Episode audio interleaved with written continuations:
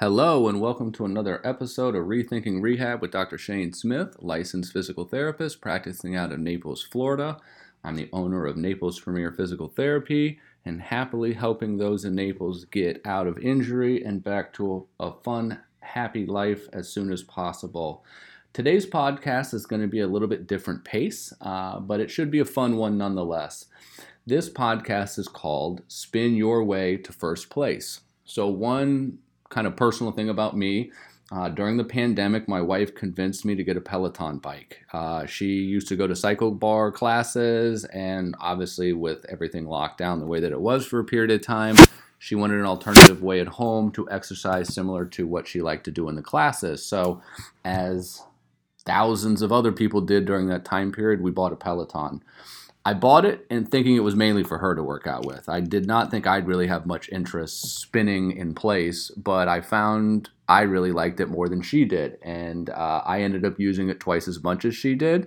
Um, so I've spent a good amount of times on the Peloton. Um, I have participated in spin classes prior to getting a Peloton, but the ease of being able to do a ride at home at the time I wanted to, for how long I wanted to, by myself, just made it very easy to continue doing. Um, over the course of two years of me spinning, I have had to modify various things on the bike.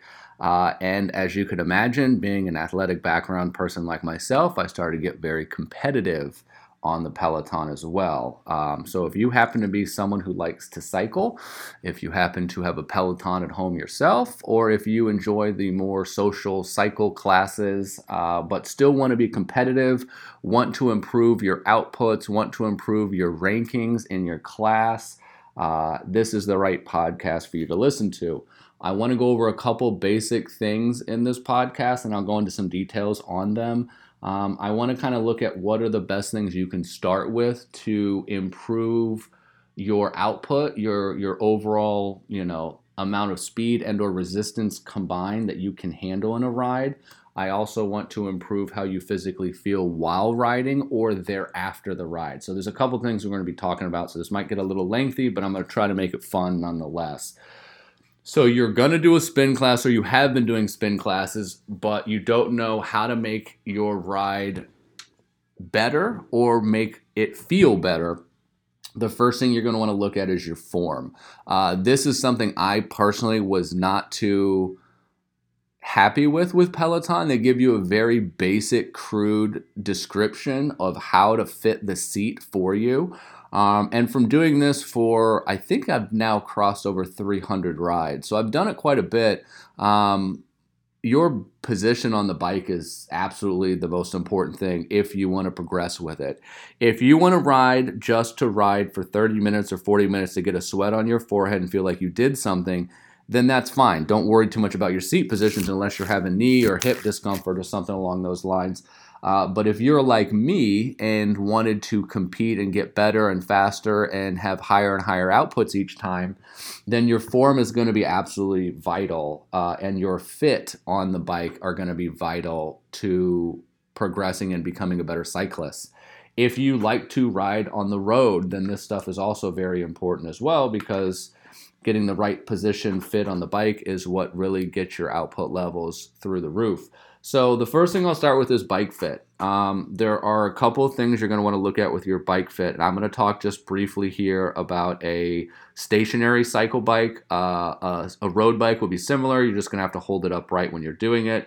But the first one you got to do is check how high does my seat go up. Now, with a Peloton and many other cycloclass bikes, they are convenient with having numbers written down so that you can kind of see what number does my seat height go up to, what position forward and backwards does my seat go, and what position should I put my arm, my handlebar height to. Once you know these, you just memorize the numbers and you just set it quickly and you're good to go. It's the initial set that's the hard numbers to figure out. And I had to trial and error this a lot before I finally got to the right place. So, just to give you an example, the, the, the traditional description on seat height position is to stand with your feet flat next to your bike and measure it from your hip bone. Now, this is something that threw me off massively when I first did this When I think about hip bone, I'm thinking about my actual hip bone going into the joint where your trochanter is, where you can feel that kind of hard part on the side of your leg where your hip is.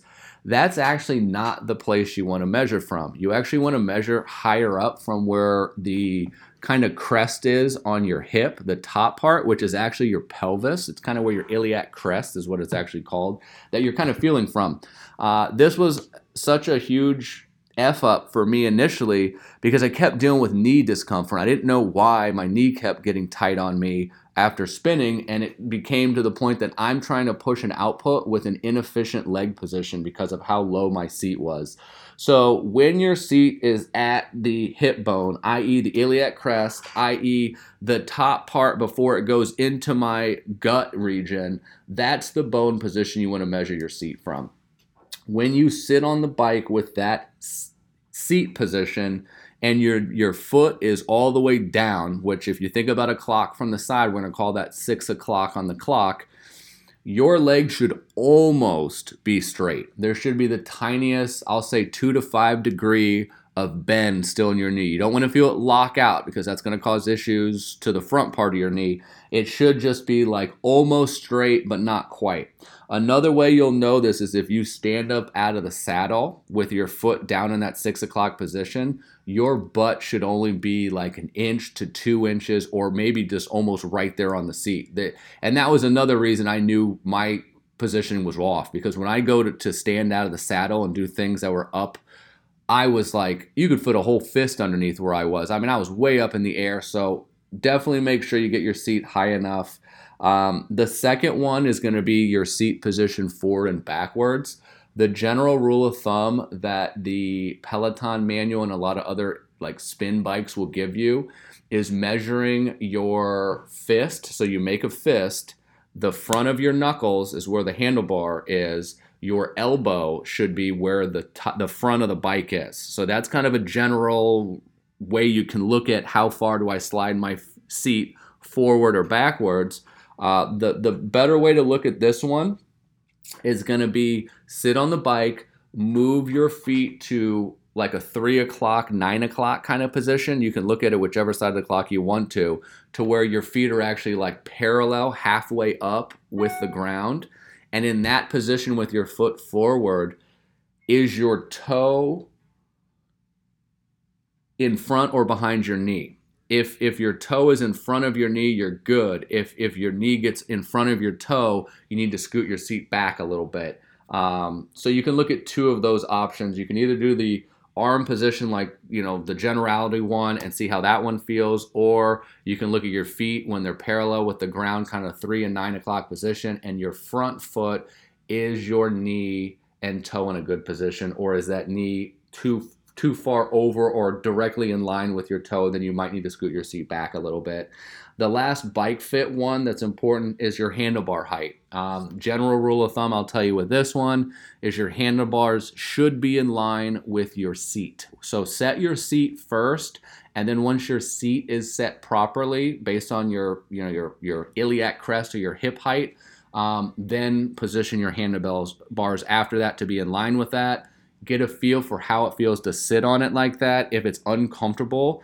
um, you can alter that up or down with the handlebars. Um, if you want to get more streamlined or more kind of cycling on the road, you may drop your handlebars slightly lower than your actual seat height. It's just going to get your momentum forward a little bit more and allow you to kind of be pushing down towards the road better. Um, do that kind of as you feel comfortable with. But those bike fit uh, options are really, really important to look at. Um, so if you kind of have everything finished, your hip angle, so the side angle of your hip should be about um, 40, 45 degrees or, sh- or so. Your uh, knee angle should be 25 to 35 degrees uh, at that angle. So you can kind of think of another measurement of when I'm, you know, feet parallel, one foot's three o'clock, nine o'clock, we'll say what are your knee and hip angles sitting at that point? They should be 45 for your hip, 35, 25 ish for the knee at that position. Uh, and that will fit you properly to the bike.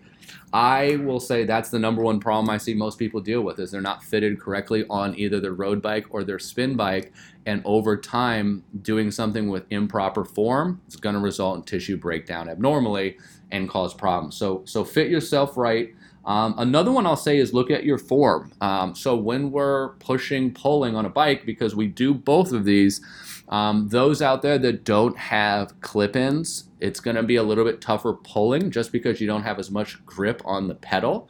Uh, but if you want to maximize efficiency of your legs, you want to think about as the foot goes down, I'm pushing it through the floor, and as I'm pushing through the floor, I'm thinking about pulling up, almost like ripping my foot off the pedal on the opposite foot. Because you're going to be working hip flexors and other leg muscles when you're pushing and pulling for both sides, and that combined will get you a lot, lot higher output than just thinking solely quads push, quads push, quads push. Think about the hamstring and some other muscles like your hip flexors pulling and working as well. Um, also, look at your knee tracking position.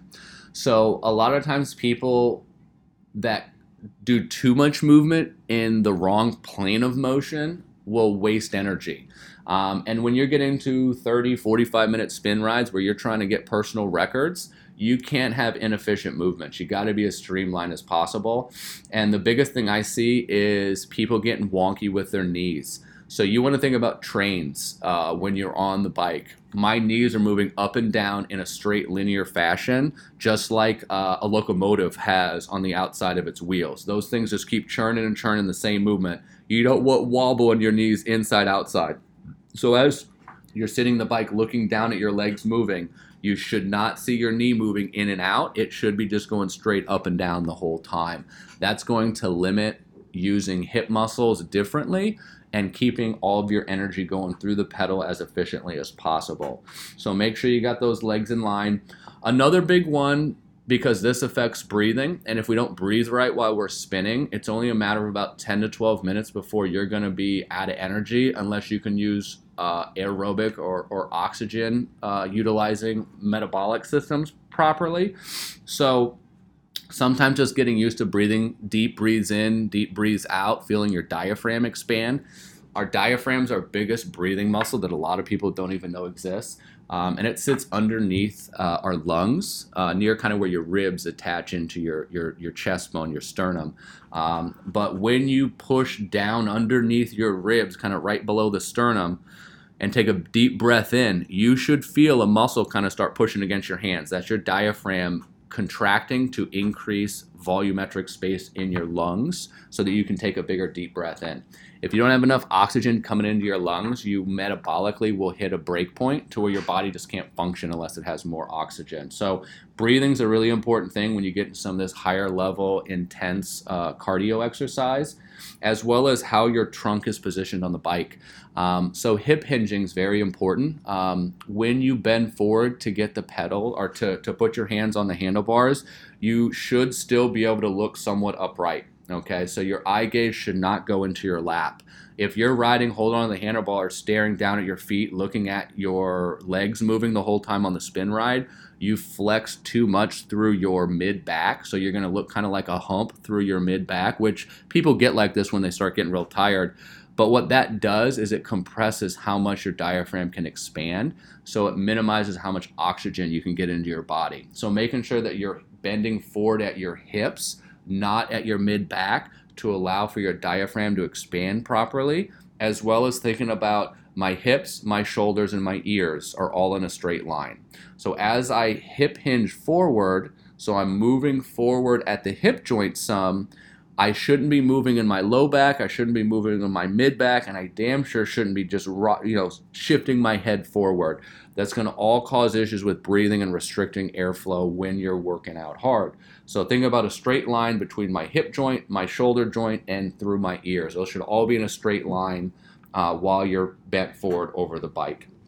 So that kind of covers your form as well as your fit, which, as I said before, those are going to be probably the biggest output uh, noticing factors with your riding. Um, those were the two biggest instrumental things for me going from, you know, a certain output range to being able to hit records and surpass records weekly was getting my form, form and my movement right. Um, one thing I haven't mentioned is core activation. So we're talking about the push pull through the feet, using your leg muscles as much as possible. We also have to have a stable core so that we're not moving our trunk two months side to side. And this happens if you've ever been really gassed at the end of a ride and the instructor says, now load on the resistance and climb. You virtually are shifting your body weight entirely from your left foot to your right foot, which helps with pushing the pedal down because you got more weight pushing it down, but it takes a lot of efficiency of movement out because now I'm expending energy just going left and right as opposed to keeping steady and just having my legs move forward. So you definitely want to make sure that you're not laterally shifting too much, as well as having some tummy activation while you're spinning. You're actually going to get a higher output force through your legs because your core is engaged. So you won't lose a lot of energy force through your stomach if you keep it engaged. Now, don't have your stomach so tight that you can't breathe. There's a happy medium in between these two of no core engagement, and I'm so tightened in my tummy that I can hardly breathe. Breathing is extremely important on a bike, so you can't limit that at all. But you want to have some stability to your low back, uh, as well as the top of the pelvis, because that's what's slightly moving is the hips through the pelvic joint. Now that we've gone through fit and form to prevent overuse injuries, I will say you're in the ride, and the thing you want to start thinking about is breaking your ride up in your head into segments. Um, the two rides that I do the most are 30 minute rides just because I only have so much time after work at night, um, as well as 45 minute rides. So instead of looking at a ride as 30 minutes, where am I at? Think about a ride of three 10 minute rides in conjunction with one another. So when you hit 10 minutes on that bike, what's your output after 10 minutes? Whatever that number number is, you should be able to double it when you hit 20. Whatever that number was for 10, you should be able to add that on for your last 10. This allows you to mentally keep track of what point in my ride am I losing it at. Some people are apprehensive to start hitting it hard out of the chute, and their worst split of this 10 minute time increment is going to be their first 10 of the 30. Some people get tired after the 10 minutes. I told you before that we start having a metabolic shift in our body from utilizing uh, non oxygen sources of energy to oxygenated sources of energy. And that takes place a lot of times after 10 minutes. So, as you're coming through your first 10 minute split of this 30 minute ride, that's a very good time that you could start to feel gassed. And a lot of times that's when people start getting off the pedal a little bit because they're so tired. What I would recommend doing is if that's happening to you, um, is take a little bit off the first 10 minutes. You know, maybe let's let's use roundabout numbers. Let's say you want to get to an output of 300. So I want my kilojoule output, and we're talking kind of Peloton, but a lot of other bikes have these kind of kilojoule output measures. That's a combination of your speed, how fast your, your cadence is moving on the bike, as well as how much load, how much resistance you have put on the bike as well. And they'll give you an output which is, you know, kilojoule amount of, of energy that you've produced if you're trying to get a 300 kilojoule output on a ride, you want to think about. You need to do 100 after 10, 200 after 20, be at 300 hitting the, the, the 30 minute finish. Um, and if you're only in the 260 range and you realize you're getting to 100 for the first one, but you're only in the 60, 70 range for the second, and then after slowing down for 10 minutes, that last one you can get back to 100 I'm telling you to drop that first 10 minutes to like an 80 output and seeing if you can then duplicate 80 for the second. Because you want to keep consistent with each block of doing the same time. If anything, once you can keep it consistent, so let's once again use our 300 output goal for a 30 minute ride. Once you can hit that and you want to go above that number, like maybe 250 is your number and, and you're hitting, you know, 80, 85 for each one of those segments and you want to get to 300, I would tell you to really look at pushing your uh, your final group because when you're most tired, that's the hardest time to do it. And if you can do it, like have a highest 10 minute block output as your final 10 out of the 30, then you're easily going to then after doing that be able to add a little bit more onto the second, and then once doing that and a later ride, add a little bit more onto the first 10 minute block until you're more 90 95 output for each 10 minute interval. So you have to kind of think a little bit about what am I doing incrementally on this ride, where my weakness is, and how can I alter times that I don't struggle with to make my struggling portion of the ride much better. I know personally for me, my hardest split of this 30 minutes is the first 10. I'm just not mentally really into it yet. Um, you can look at warm up rides. I would tell you don't do more than a five minute warm up ride. I know a lot go to like 15 minute uh, time periods. Uh, you can do that, but you might gas yourself before you get into the ride you actually care about. Another option you could do, um, this is one I've done recently, is if you want to get a certain number output for a 30 minute ride, consider doing a 15 minute ride and see what you can do. Like push it in 15 and then try to get as close in a second 15 minute ride after like a cool down period. Like go 15 minute ride and then chill for a couple minutes, cooling down, and then try to do another 15 minute ride. And can you get your output from the, the second ride the same as the first? That's another great way to increase overall output time is splitting your rides but making them harder on the splits so that when you go back to the 30 you're able to handle the longer endurance. Um, i would also recommend changing up the interval times that you ride for. Um, so there is a principle called the SAID principle s-a-i-d specific adaptations to impose demands um, so if you just only do a certain distance or, or, excuse me, a certain time ride, I always go to the 30 minute classes or I always do a 40 minute class. Your body's going to get trained to doing it for that du- duration of time. Um, if you make it shorter than what you normally do, go balls out. So you got to go a higher output for that time period than you would on the longer ride. Or conversely, if you're going to do a longer ride, understand that your per 10 minute or per 15 minute split is going to be less output, but can you keep it consistent over more duration cycles?